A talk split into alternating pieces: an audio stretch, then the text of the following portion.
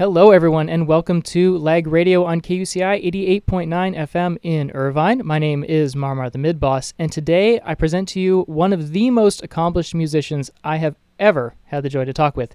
He is an Emmy and BAFTA Award winner and has crafted the soundtracks to some of the most iconic franchises in media history, spanning television, movies, and video games. We're talking Battlestar Galactica, The Walking Dead, Agents of S.H.I.E.L.D., Outlander, the new God of War title, and his upcoming work is featured in Godzilla, King of the Monsters, and Child's Play. Welcome to the show, Bear McCreary.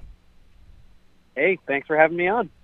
Now, to begin, I really just want to dive in and get into the nitty gritty of the composition. So, my first question is having worked in so many different media industries and fields, is there a way that you approach composing a film soundtrack that is different from how you compose a video game or a TV score? That's a really great question. Um, and uh, I think the short answer is is no, there actually isn't. Uh, the the approach is always the same. Um, the sometimes the technique, the, technicalities, the implementation, those can be different. But for me, the approach is always the same. It's story and character. That's all that matters to me.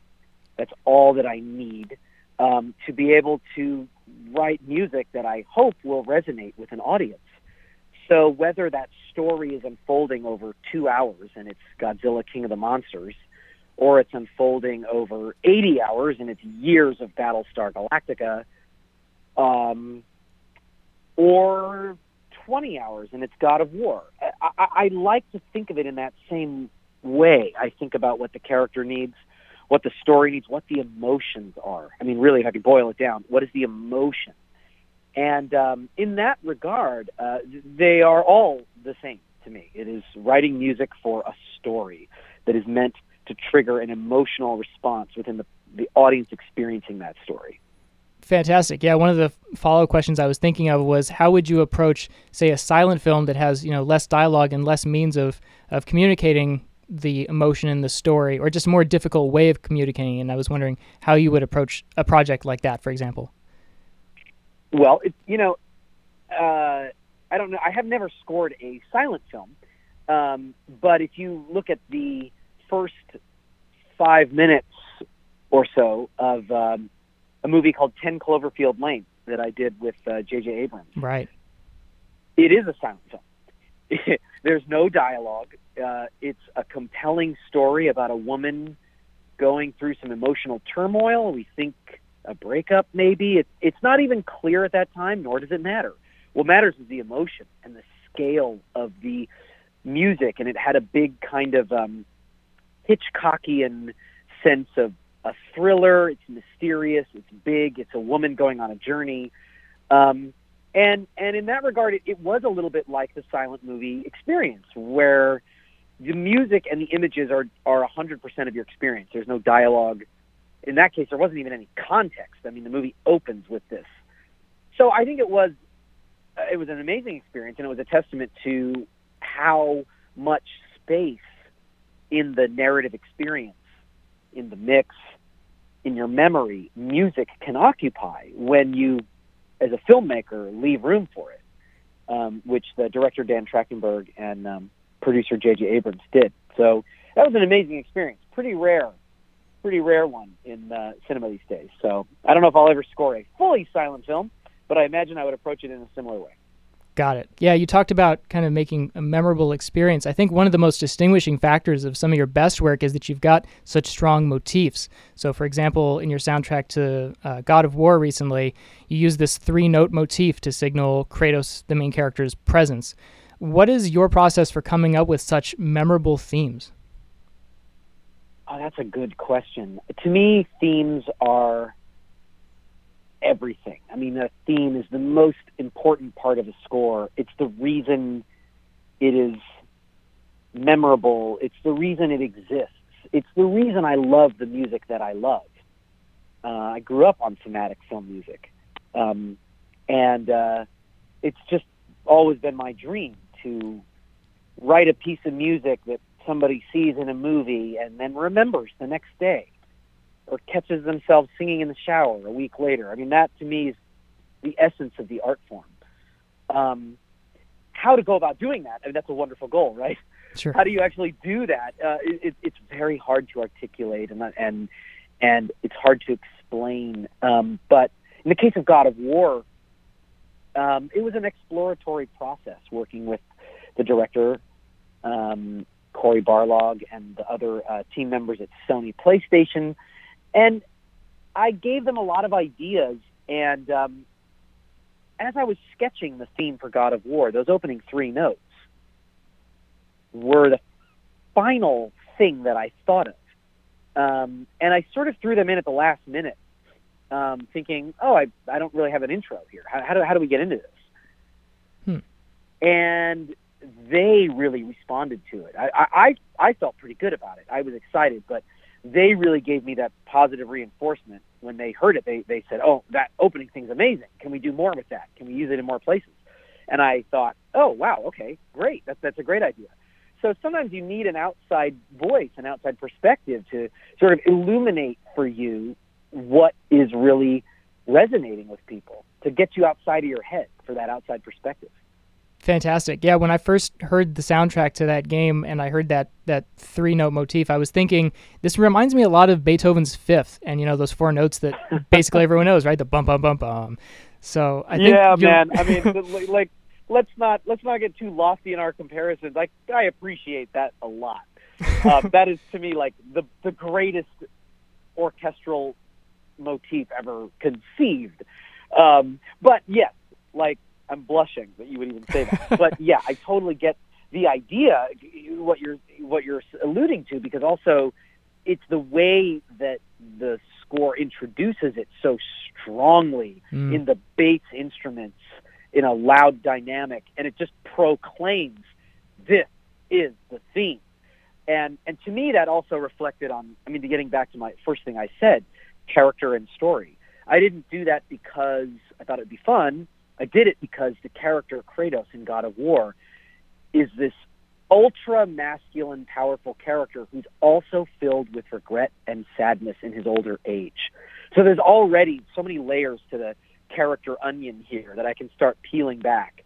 I wanted to reflect his masculinity and his power, his regret, his inability to express his emotions. That's a big story arc. Mm. And, and just embedded in that opening bum, bum, bum, bum, bum, bum, the way it repeats, there's a sense of power and a sense of melancholy and longing in there.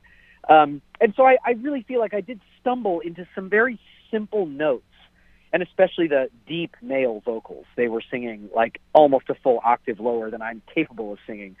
You know that that communicated a lot about what the game was going to be about, and uh, so I've been thrilled that it's resonated with so many players around the world uh, over the last year. Most certainly. Well, let's talk about something else that's big and epic on a on a totally different type of scale. Let's talk monsters here. So, Godzilla is a 70 year legacy. You are the newest composer to be added onto that lengthy history. How did you feel personally when you were approached to craft the soundtrack to King of the Monsters? Well, the first thing I thought is is a variation of exactly what you just said. I mean, I, I felt tremendously honored and excited um, because I think of Godzilla as arguably cinema's longest lasting musical legacy. When you ask the average film buff, say, film music that has a legacy, I, I, I think people will go to Star Wars, people go to James Bond. Godzilla predates them.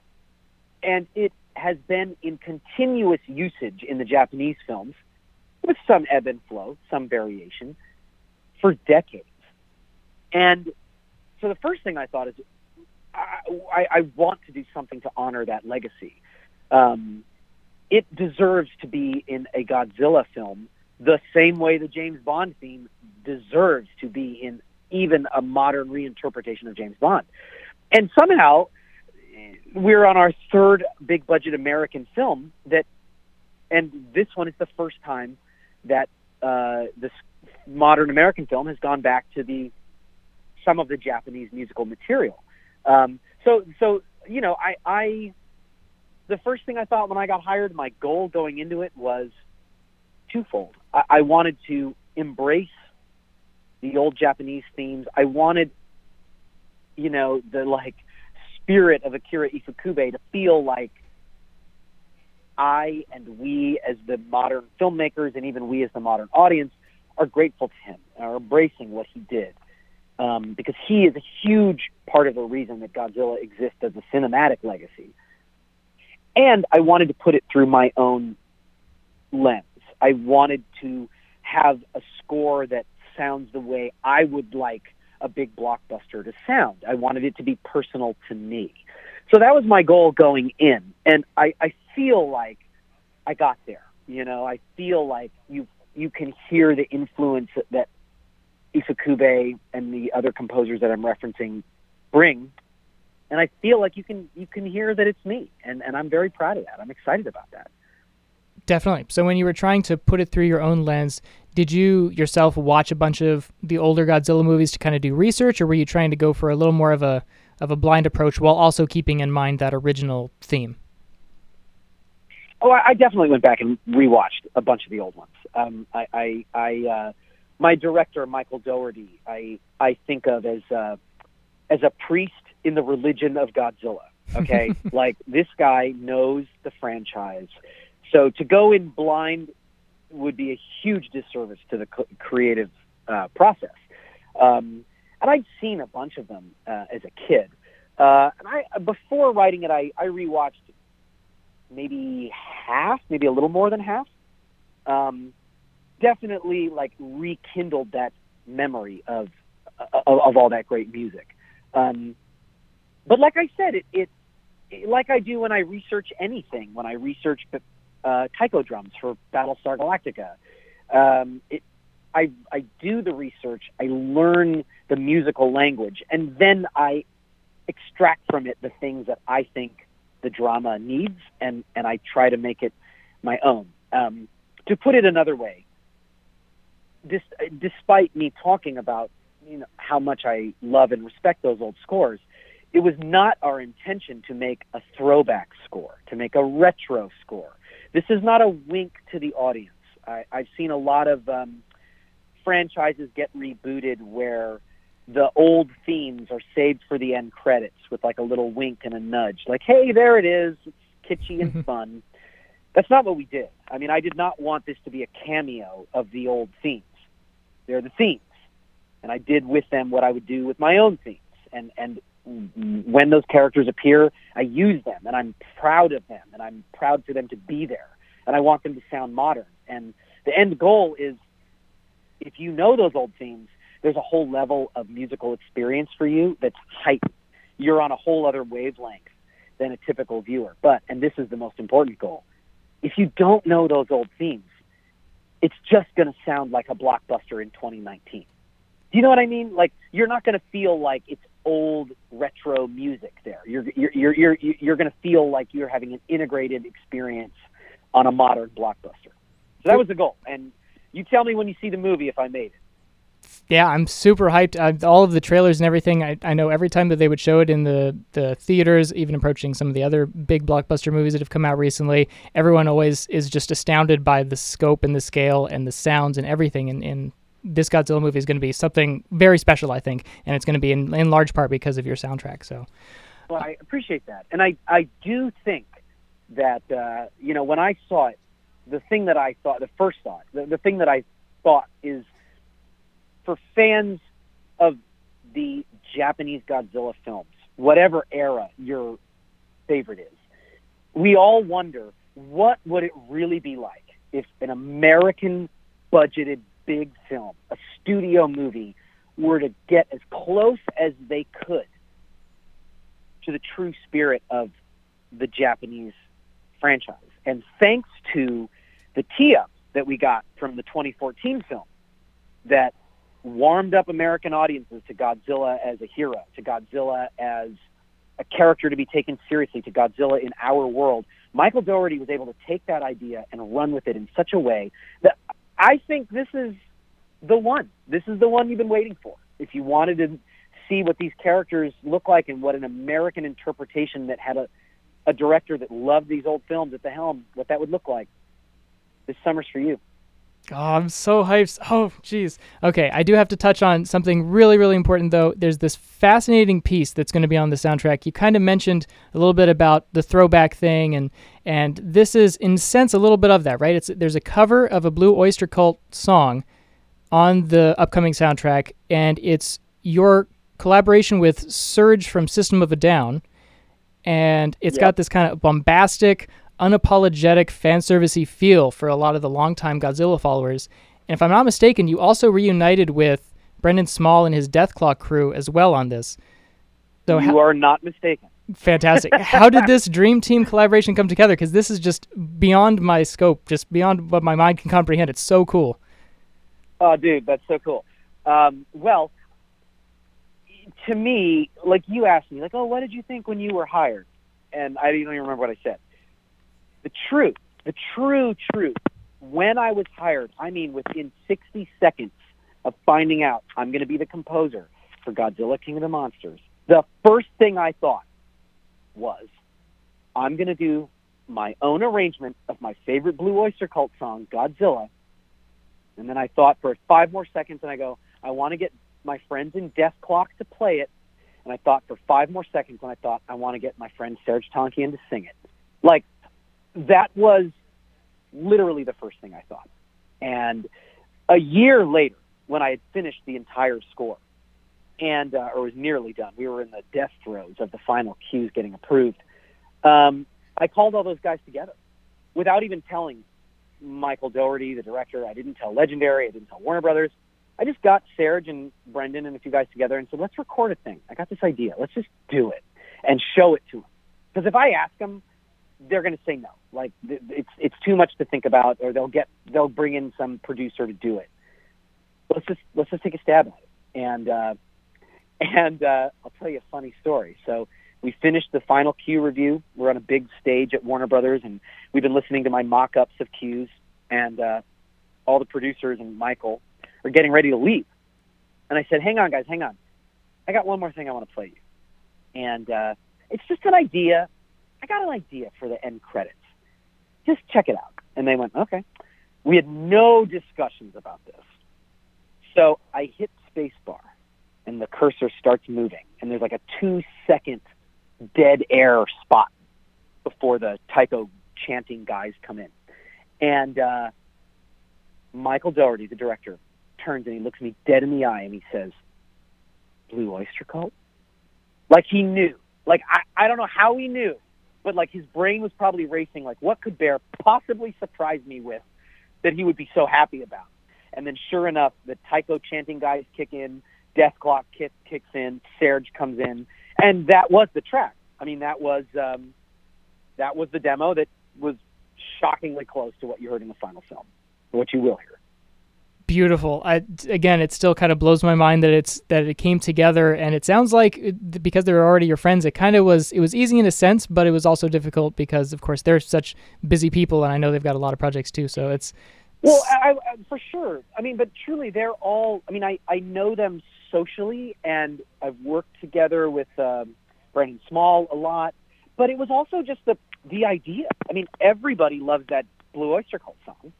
Everybody, all of them love Godzilla, and the idea of of bringing that sort of prog rock song into a big studio movie, and especially giving it the spin on it that I had, which was sort of like heavy metal meets nu metal meets taiko drums meets orchestra. It's the I mean it's it's insane. Like I'm amazed that it's in the movie.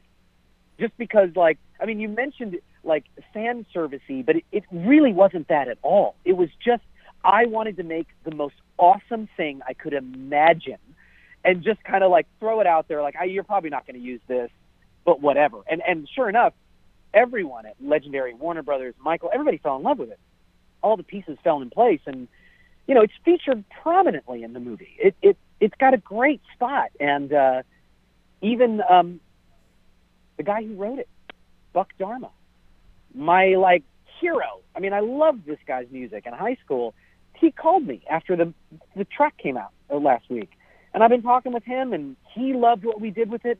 I just think that there's a there's a reverence for the material that is so clear in Serj's voice and in what I did and in the way Warner's and Legendary put it forward. And you know, I've I've heard Toho is happy with what I've done with the themes, and it just makes me feel good that like these people that were responsible for this music that I have loved, the old themes, the Godzilla theme, like that they are responding to what I've done with it, and the fans are responding, and I truly can't wait for fans to hear what the score really sounds like. I mean, they've heard a track, uh, one song in one cue, and I, I, I'm I'm excited about it. I mean, I, I I am a fan myself, and I think the music has been treated um, with a tremendous amount of love and care. So I hope that that comes through. I'm very, very certain that it will be. Yeah, all of the all of the love and, and everything that I kind of felt when I was listening to that song, the, the taiko drums that you mentioned, that, the call outs from the players, I imagine the soria soria, that's kind of just traditional Japanese yeah. style. That it's just yeah, it's a very, very compelling track. Well, and uh, and we didn't even we didn't even touch on that. I mean, which I'll briefly mention the the love letter not only to the old Godzilla movies but to Japan as, as the culture that birthed this cinematic franchise no other culture could have done it. Um, especially the, the roots of the first film. I I really wanted the score to have a Japanese component, and it and it has several actually uh, between the um, taiko drummers and their vocalizations, the, the traditional kakegoe that are sort of um, the vocals that they use during taiko performances. Mm-hmm. I have Buddhist monks chanting uh, for Ghidorah's theme. It's it's um it, it was very important to me that that that come through, and again that it feel integrated into the score, not feel like a an homage. That it it's just it's part of the DNA of of that character, so it had to be in the score. Right, definitely, it makes sense. It's yeah, it's not just this throwback homage sort of thing, but it, it makes sense to people who have not seen Godzilla films and it still feels so awesome. So uh, thank you so much for, for so much forethought into bringing into the Japanese culture, not just the Godzilla references, but the Japanese references as well. Cool. Now, yeah, well, I hope you like it. Uh, definitely. So, are there any last words that you've got for us? Any messages you want to share to everyone? There's so many things I wanted to touch on, and so many other projects that you worked on that I am very, very much in love with. But uh, I know you're very busy well, let man. Me so. let me give it let me give a couple quick shout outs to other things that you, you guys might dig. Um, I, I think you mentioned Child's Play in the opening. Um, there's some really cool stuff happening in this Child's Play remake, and um, my score for that is the opposite of Godzilla. Every way that Godzilla is epic and soaring and monstrous and gigantic and lyrical, Child's Play is broken, quirky, weird, bizarre. I, I assembled what I called the toy orchestra, and I recorded 99% of the score myself, playing Fisher Price toys, accordions, hurdy gurdy. Uh, I sang on it. It's super weird, man. I mean, it's just to me, it's the fun of having them both in theaters at the same time. Is like they're almost polar opposite scores. Um, and uh, and then check out I got a movie coming to Netflix uh, really soon called Rim of the World which is a big adventure score in the style of like Jerry Goldsmith or John Williams or Dave Grusin. Uh, it's like a swashbuckling 80s adventure with kids. And uh, so there's some really fun stuff. Um, oh, Professor and the Madman. I did Professor and the Madman. That movie's out. Um, I think that's all of them. But anyway, they're all like super different, um, and they're scores that I think I, I'm really proud of, and they represent completely different sides of my personality. But um, yeah, I mean, it's been fun chatting about them. Godzilla is the big one, but there's some other fun, weird stuff out there that I've done that I'm excited about. Fantastic. Well, thank you so very much for coming on the show, Bear. It's been my pleasure. Likewise, man. Thanks a lot. You can find Bear on his website, bearmccreary.com, where he writes many behind the scenes blog posts about his work. You can also follow him on Twitter at Bear McCreary and Facebook.com slash Bear McCreary Official. His upcoming scores, again, will be featured on Godzilla, King of the Monsters, Child's Play, the Netflix Rim of the World, and The Professor and the Madman. Again, you are listening to KUCI 88.9 FM in Irvine. My name is Marmar the Midboss, and this is Lag Radio.